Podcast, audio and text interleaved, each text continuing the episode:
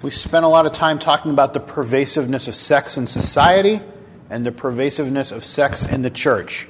What we discovered makes no difference if you're in the church or outside the church. For the most part, it's everywhere. And that's the problem we're talking about. The problem is why is it in the church? Last week we talked about the failings of all the purity programs that are going on and how they're not working and how the statistics are showing that it's making a little bit of an impact. People are waiting about another year to a year and a half but really, other than that, not making an impact.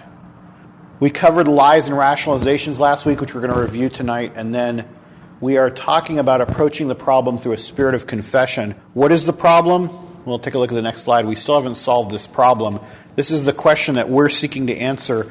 And today, when we were talking to a couple of the people who are at the table, some of the adults too, who looked at our talk on sex, the cover of the CD now kind of has this one.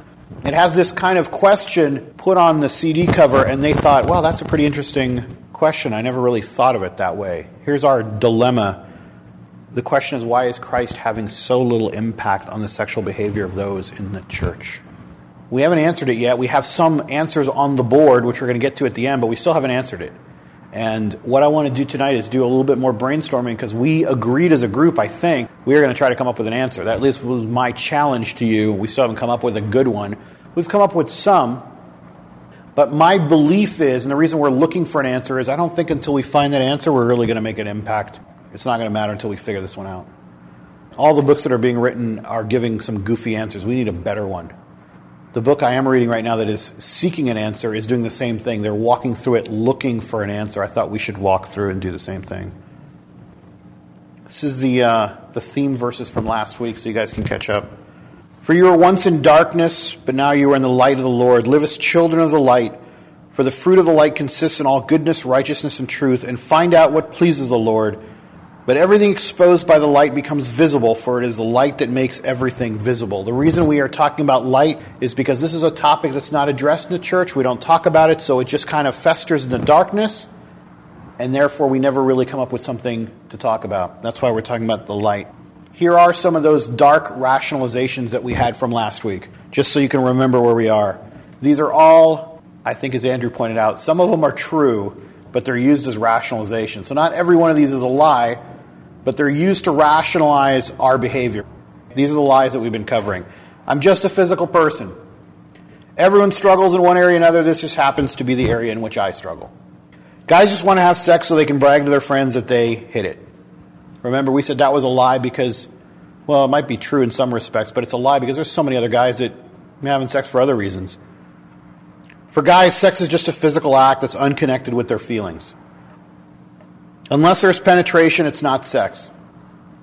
I'm still a virgin if we've never actually, quote unquote, done it. All rationalizations. Oral sex does not count as sex. Experimenting with friends is not sex.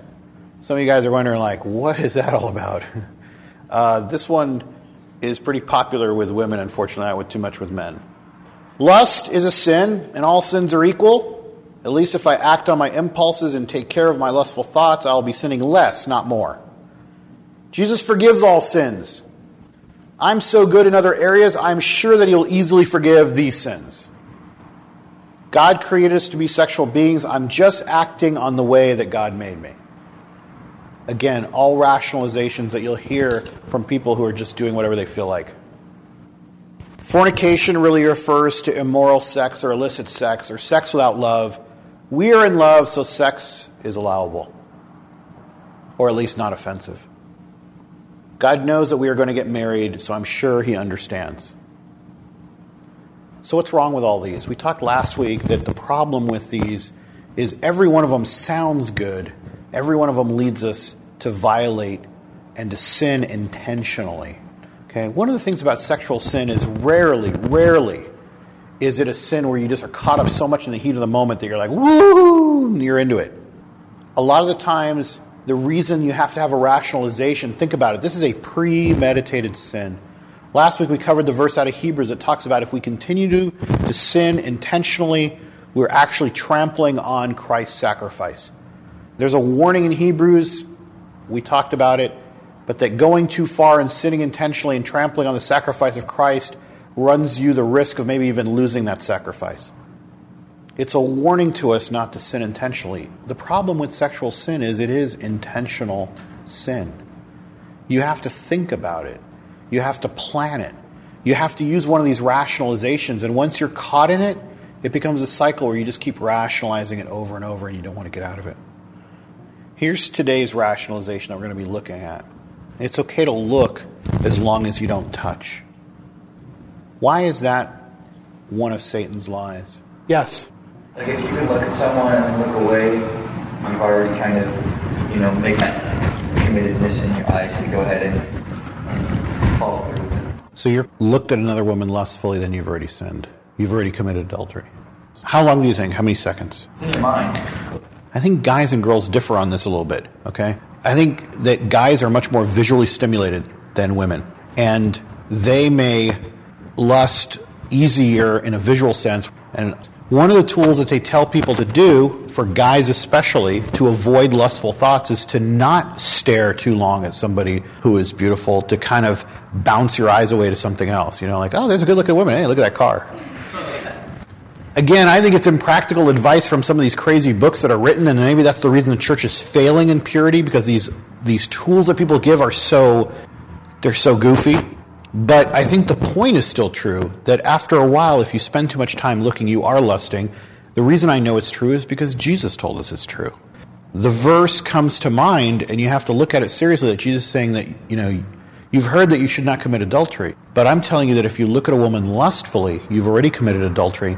Now, he's not saying if you look at a woman and just admire her beauty, but there's a line there. And how long it takes to cross that line, I don't know.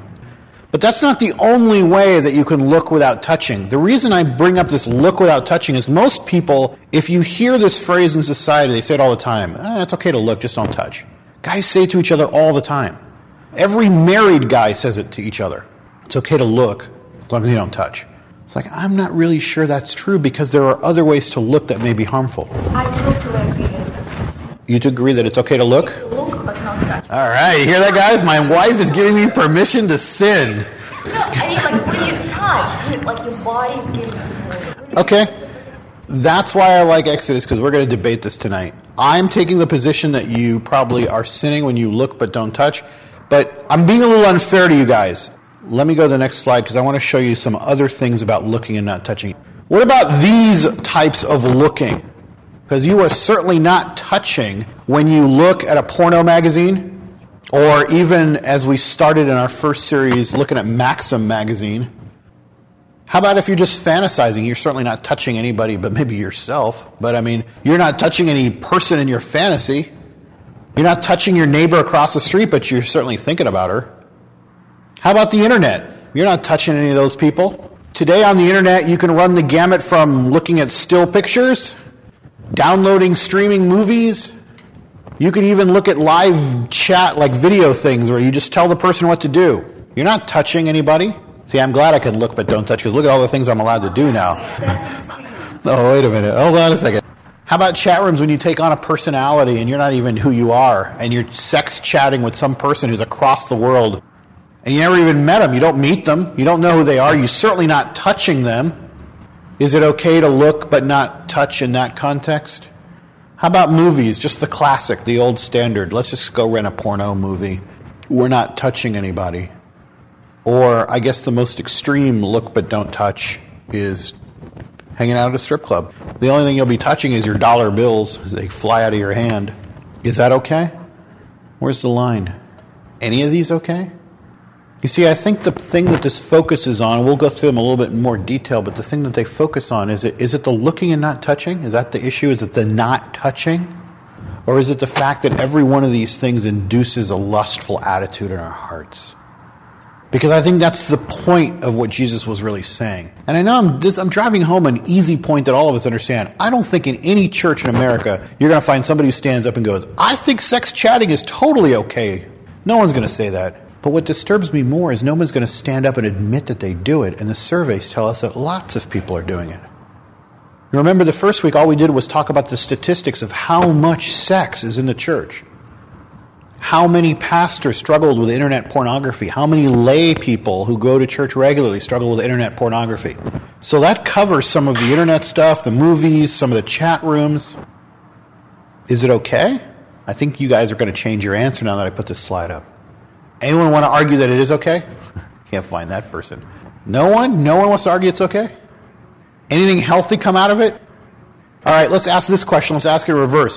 What's so destructive about these things? Gives you, like you said, a less heart, a less attitude. Okay, so let's let me let me dissect it. You're lusting. Let's just put it that way. You're lusting, right? So that's a sin. All right. Okay. Let's pretend for a moment that that's the only thing it is, a sin.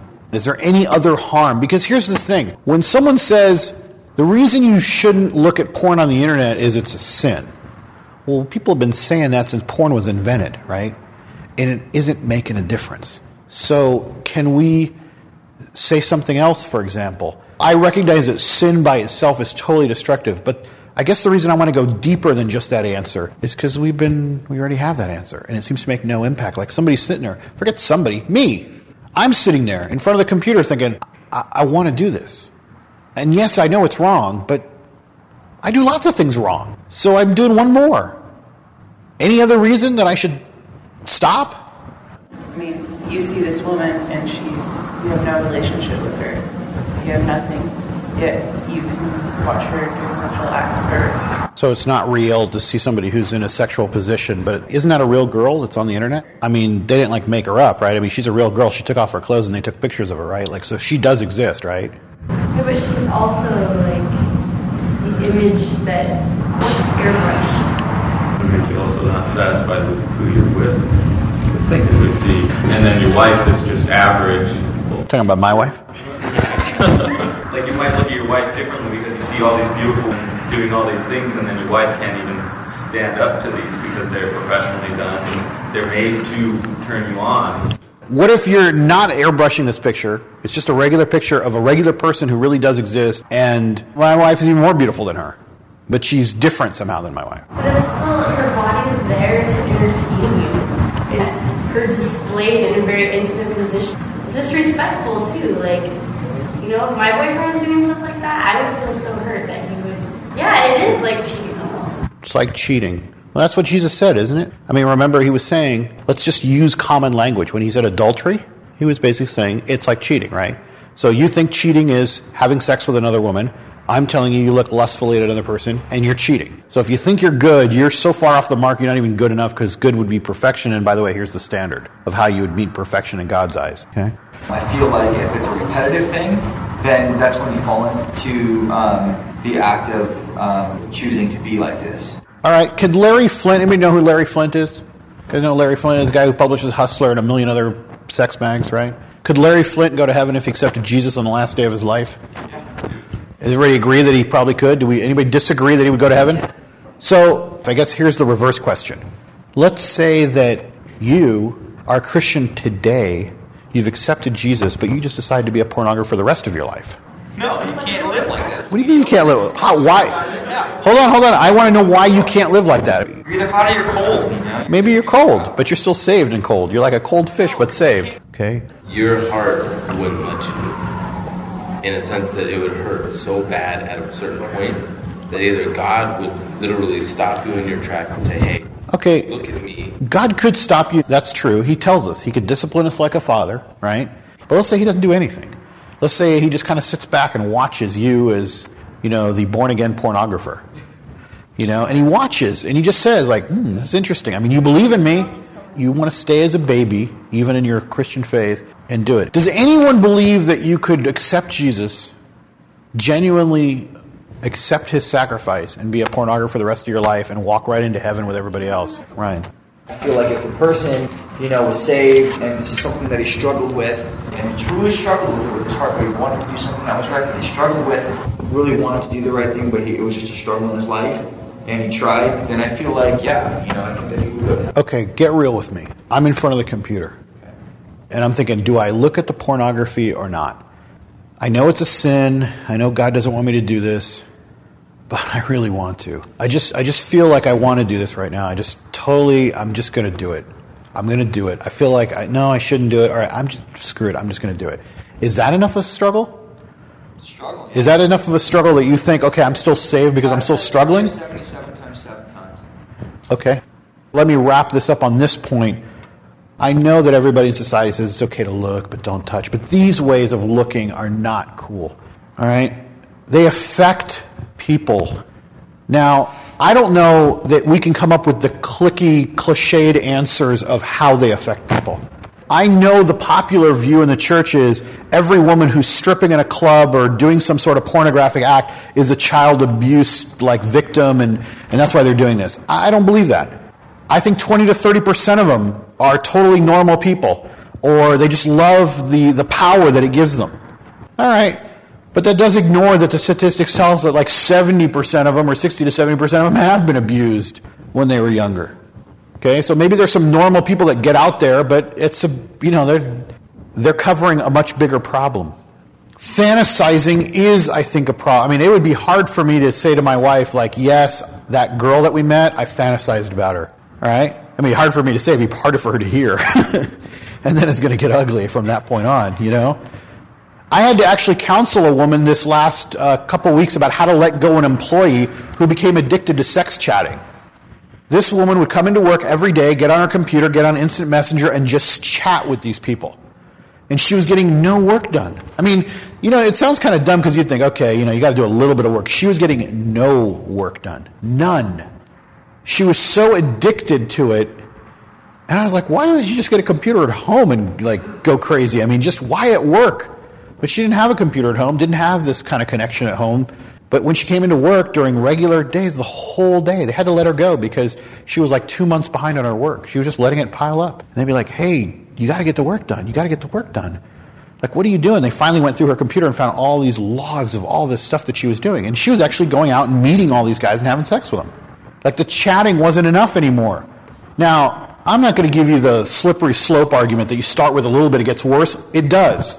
But that's not the reason that I'm telling you it's bad. I'm telling you it's bad because Jesus told us if you lust, it's the same as cheating. And I don't know any way you could have a sex chat with anybody, I don't care if you're a guy or girl, without lusting in some way. You know? It's the whole point. Is to try to get the other person aroused or get you aroused. I mean, what, what else would you be doing? Like sitting there typing in front of a computer all these crazy statements. I think we could identify some of them really easily. Like, hey, is it okay to go to a strip club? Like, what Christian's going to go, yeah, I think it's totally okay. Raise your hand, all those people who think it's totally okay to go to a strip club. What if I ask you, raise your hand, and all those people who do it anyways? You guys know it's wrong. No one's going to take me on about it being right. The question is, why are we doing it? And I think it goes back to the answer of just telling somebody it's a sin is not enough. We know it's a sin. Yeah, what if we just scared them to death and said, if you go on one more internet site for pornography, you will blow up? What if you could actually get a venereal disease on the internet? what if every time you went on the internet, like a siren went on at your mom's house? Okay? You know, I had a buddy at work. He knew that in my office downtown, I have my computer connected to a 500 watt surround sound system, and it was on usually pretty loud playing music late at night. So he sent me an email. And this email wasn't anything dirty, it was just a sound file, just a little sound file. And he said, like, oh, click on this, it's really cute. That's all the email said. So I clicked on it. The sound file, what it does, a little program, it boosts the volume on your computer to the maximum and then yells out, Woohoo! Look at me, I'm looking at porno in here! All right, now I'm at work. It's 9.30. I just stumbled into work, you know, kind of late. I turn on my computer and I get this little email from my buddy who's across the building on the other side and it boosts my sound on a 500 watt system to the maximum. It scared me so bad, like I couldn't even breathe. Within five seconds, there's a crowd outside my door going, What are you doing in here? I was so embarrassed. I was so red, like I was hot. I felt like I was going to faint. I was so embarrassed. I couldn't even see straight. I mean, he got me so good. It's like the best anybody's ever gotten me in my life. So that night I snuck into his computer that night and I went into Windows and every sound in Windows I made the default that sound. But of course he didn't have the big surround sound, he just had a little stupid PC speaker. but isn't it funny how I was so embarrassed that anybody at my firm would bust me looking at porno? But I never even thought twice that there's like a siren going off in heaven next to God every time. I don't care about that for some reason. And that's why I'm still trying to get deeper into this issue. Where are we going to get to the level where we go, that's what's going to stop us from doing this? Because we know it's a sin. We know it's wrong. We know we don't want other people to know about it. But we don't even give any care or thought to the fact that God knows about it.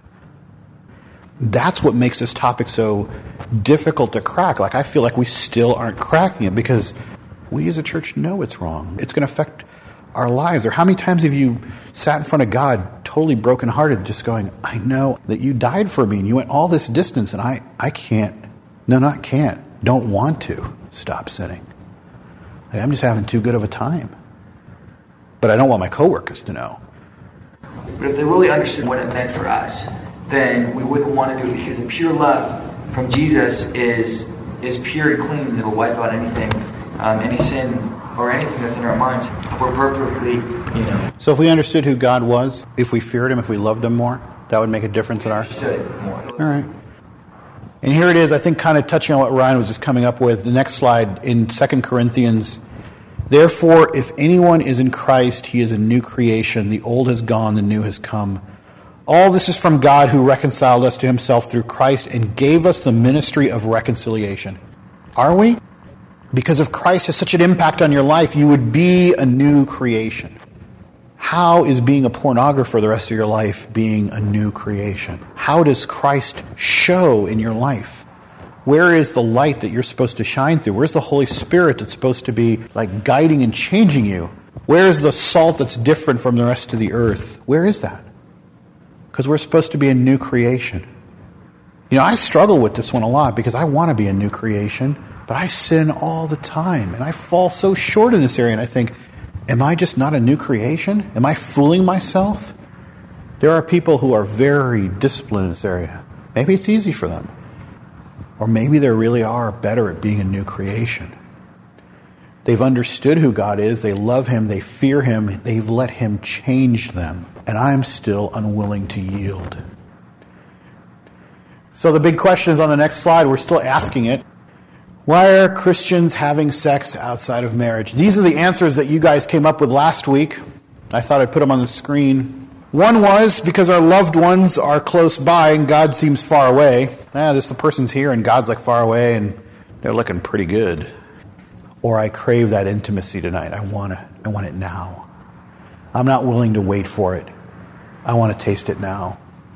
You can agree or disagree. I want some others from you when we're done with this list. Although we know that it is wrong, we never discuss why it's wrong. I think that was one of the best points we had. I think that was Vicky's point from last week. The church never really talks about why it's wrong. Now, some churches do, most churches don't. They'll tell you it's wrong, they'll tell you not to lust, they'll just say it's sinful, all these things, but they're not talking about the whys.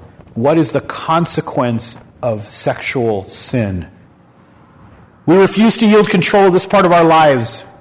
That was what we were just talking about, about being a new creation. We're just saying, you know what? God, you can have every part of my life, but don't touch this one. I need something I can sin with. Or I just, I just can't give this up to you. I don't want to give this up to you. I'll give it up to you later when I'm like married and 40 and bald.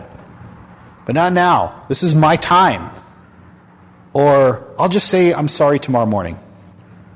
That'll be good enough for me. Good enough for you? Thief on the cross? Because we are immature in our relationship with Christ, we have not truly been renewed. Is another answer that was given. And I think probably the best one of all, as far as our hearts are, because we just want to. We just want to have sex. It's the best reason of all. Why is the church and Christ making no impact? Because we just want to. We'll give up drinking if it's bad, if we're alcoholics. We'll give up smoking at church on Sunday morning only. We'll give up cussing temporarily until we go back to school. But don't ask me to give this one up because I just want to. I want to. Besides, God knows we're going to get married. We love each other. It's not like we're having like illicit one night stands. No, no, we're totally committed to one another. It's okay. He knows. He knows. He would approve. He's a God of love. We're just giving him extra love. Right? Yeah, I, I like I just want to. I think that's number one for me. But I feel a lot of times, uh, just in the world in general, it's all around us. That I think that if we don't have that accountability with somebody, then it's just gonna we're gonna be, you know, it's gonna be easy for us because everyone else. Let me ask you this as a follow up. If you're being bombarded every day with sexual images, do you think that takes away your choice? Or does that just erode your choice? I mean, how does that work? Do you think, like, well, I'm being bombarded so much, it's almost like I just can't help it. They're putting all this stuff in my mind, and the next thing you know, I'm acting on it. Or are you saying, yeah, it's there, but I still have a choice, and I'm not making the choice? We always have a choice no matter what. Um, I just feel like, there, like I said, it's all around us, so you can say no, but then another minute it can hit right back at you, you know, and hit right back at you so it can wear you down. So if you were in my courtroom, you would argue diminished capacity. You would say, like, basically, I wasn't in my right mind. I was already like half influenced, and I just pushed me over the edge, and I was I was weakened. You know, it's kind of like diminished capacity is like I was in a drunken state, and I didn't really I wasn't responsible for my action. So like the media put so many of those thoughts in my head that the next thing you know, there I was. There was a girl that went to my former church who gave me the, do you mind if we go out and have lunch? I need to talk to you about something. I was like, oh, okay. You know it's going to be one of these topics. So we were sitting down, and she said, I really want to seek your help and advice, and I don't want to talk to other people about it because I think they'd be very judgmental about it. She said, I met this guy and I'm having sex with him. Now, she's a strong Christian missionary kid, and she was really having a hard time with it, feeling guilty and beating herself up over it. So we talked. Well, she talked. I ate. She talked, talked, talked, talked, and I ate. And then, like, by the end of the meal, she's like looking at me to like come up with, okay, now here's where I come in with the big wise solution, you know? And I listened to everything she said, and the more she talked, yes, she was kind of reveling in her guilt. Yes, there was a little bit of drama there, but I could tell that she was not quite done. And all I said to her was, Well, I guess you're going to have sex with him a little bit longer, and then someday you'll just stop. She was so angry. And she said to me, like, how dare you say something like that to me? Like, aren't you listening to what I'm saying? Like, I came to you because I wanted you to tell me what I needed to do or to give me something. I mean, you can't just look at me and go, well, yeah, you'll have sex with him a few more times, I'm sure, and some point you won't do it anymore. Like, can't you see that I'm broken up over this thing? But all I could see was, hey, look, you're not broken up over this thing that you're willing to stop. At some point, when your sin becomes intolerable enough, you will stop. But I can't stop you because you like it too much. I could hear it in her voice that all the struggling was struggling with guilt. And the real reason the guilt was there was not because she had had sex, but because she wanted to keep having it. And there's nothing I could say to her. What was I supposed to do? Like sprinkle dust over her head and go, there you go, stop it. When she hated the sin so much, was the day she was going to stop. She loved it too much. Now, I'm not trying to make her out like she's some nymphomaniac. She's just a normal girl, just like everybody else. She enjoyed the sin too much, just like I did when I fell into places, just like you do when you fall into any sin. It's because you actually think, like, I like it. I like what it does for me. Nobody does something they hate. I mean, if you really hate having sex, you're not going to do it. No one's forcing you to do it. If you really hate the sexual sin, by the way, I'm not just talking about sex like it's intercourse. I'm talking about whether it's chat rooms, pornography, going on the internet, lusting after some other guy, doing whatever it is that your thing is. If you hated it, you wouldn't do it. I hate working out. I don't do it. I just, I hate it. I don't do it. Maybe it's not good for me, but I just don't do it. If sex and sexual sin was the same way, I just wouldn't do it. And that's what I was trying to communicate to her was, you know, someday you're just not going to do it. And it wasn't really like I was trying to be profound. I was just trying to tell you, you're not ready to stop because you love it too much. You don't, you're just going to have these conversations with like five more people. They're not going to help you. We're just going to be eating while you talk. And in the end, you're not going to stop. Now, yes, I know I should have said you're wrong and God doesn't want you to do this. And I should have been more exhortive. I should have been more, but I know her and she knows those things are wrong. She didn't need me to tell her. If it's somebody who needs to hear the truth, tell them the truth. Read them these verses. But I know this girl. She knows the truth. She knows it better than I do. She just wasn't ready because she loved it too much. And that's why I think a lot of the problem we're having in the church is that we just don't want to listen. How do I get us to stop wanting it? I don't know. If we could cure that, then we'd be done. You guys got to fill this in. What is wrong with Christians having sex outside of marriage? Maybe this is the way we'll discover the truth. We're going to spend next week going through this. I want you guys to kind of think about it. I'm going to give you some suggestions just briefly. But your job by next week is we're going to come back in here and you're going to tell me what's wrong because I think Vicki was right last week. We're not talking enough about why it's wrong beyond just that it's a sin. Maybe, but like I said, that's not going to solve the problem, but we at least need to do it and then maybe come back and figure out a way where we could stop wanting this sin so badly.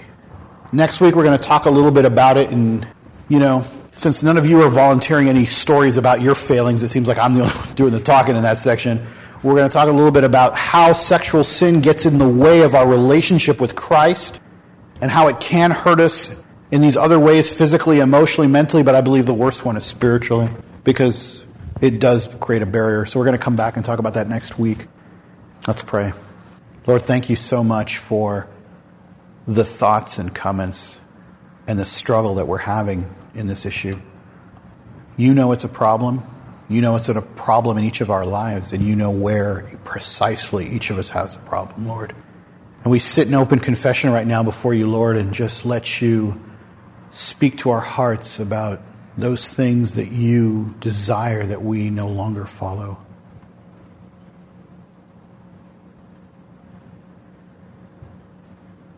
Lord, we are a broken people. We, I can't even imagine how to be holy. I can't even get out of the dumb sins, let alone the big ones. But Lord, I don't want to make excuse for them or seem like we can't grow in our understanding of who you are.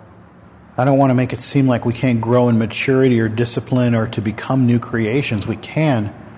We just need to want it more. And even if we don't want it, Lord, we open up right now and ask your Holy Spirit to help us to want it. Lord, we have faith, but help our unbelief. Help our difficult parts that we can't give up, Lord. Help us to slowly come to the point where we do that. Thank you, Lord, for your gift of Jesus Christ. Thank you that you send your Holy Spirit to be our advocate and our counselor. And I pray in the next couple weeks you would just finally show us a way to want to be pure with you, to desire it like it was something that's the desire of our heart, to make sinning against you something that we hate as much as you hate it, and to make loving you in purity something that we desire the way we desire the innermost things in our passions.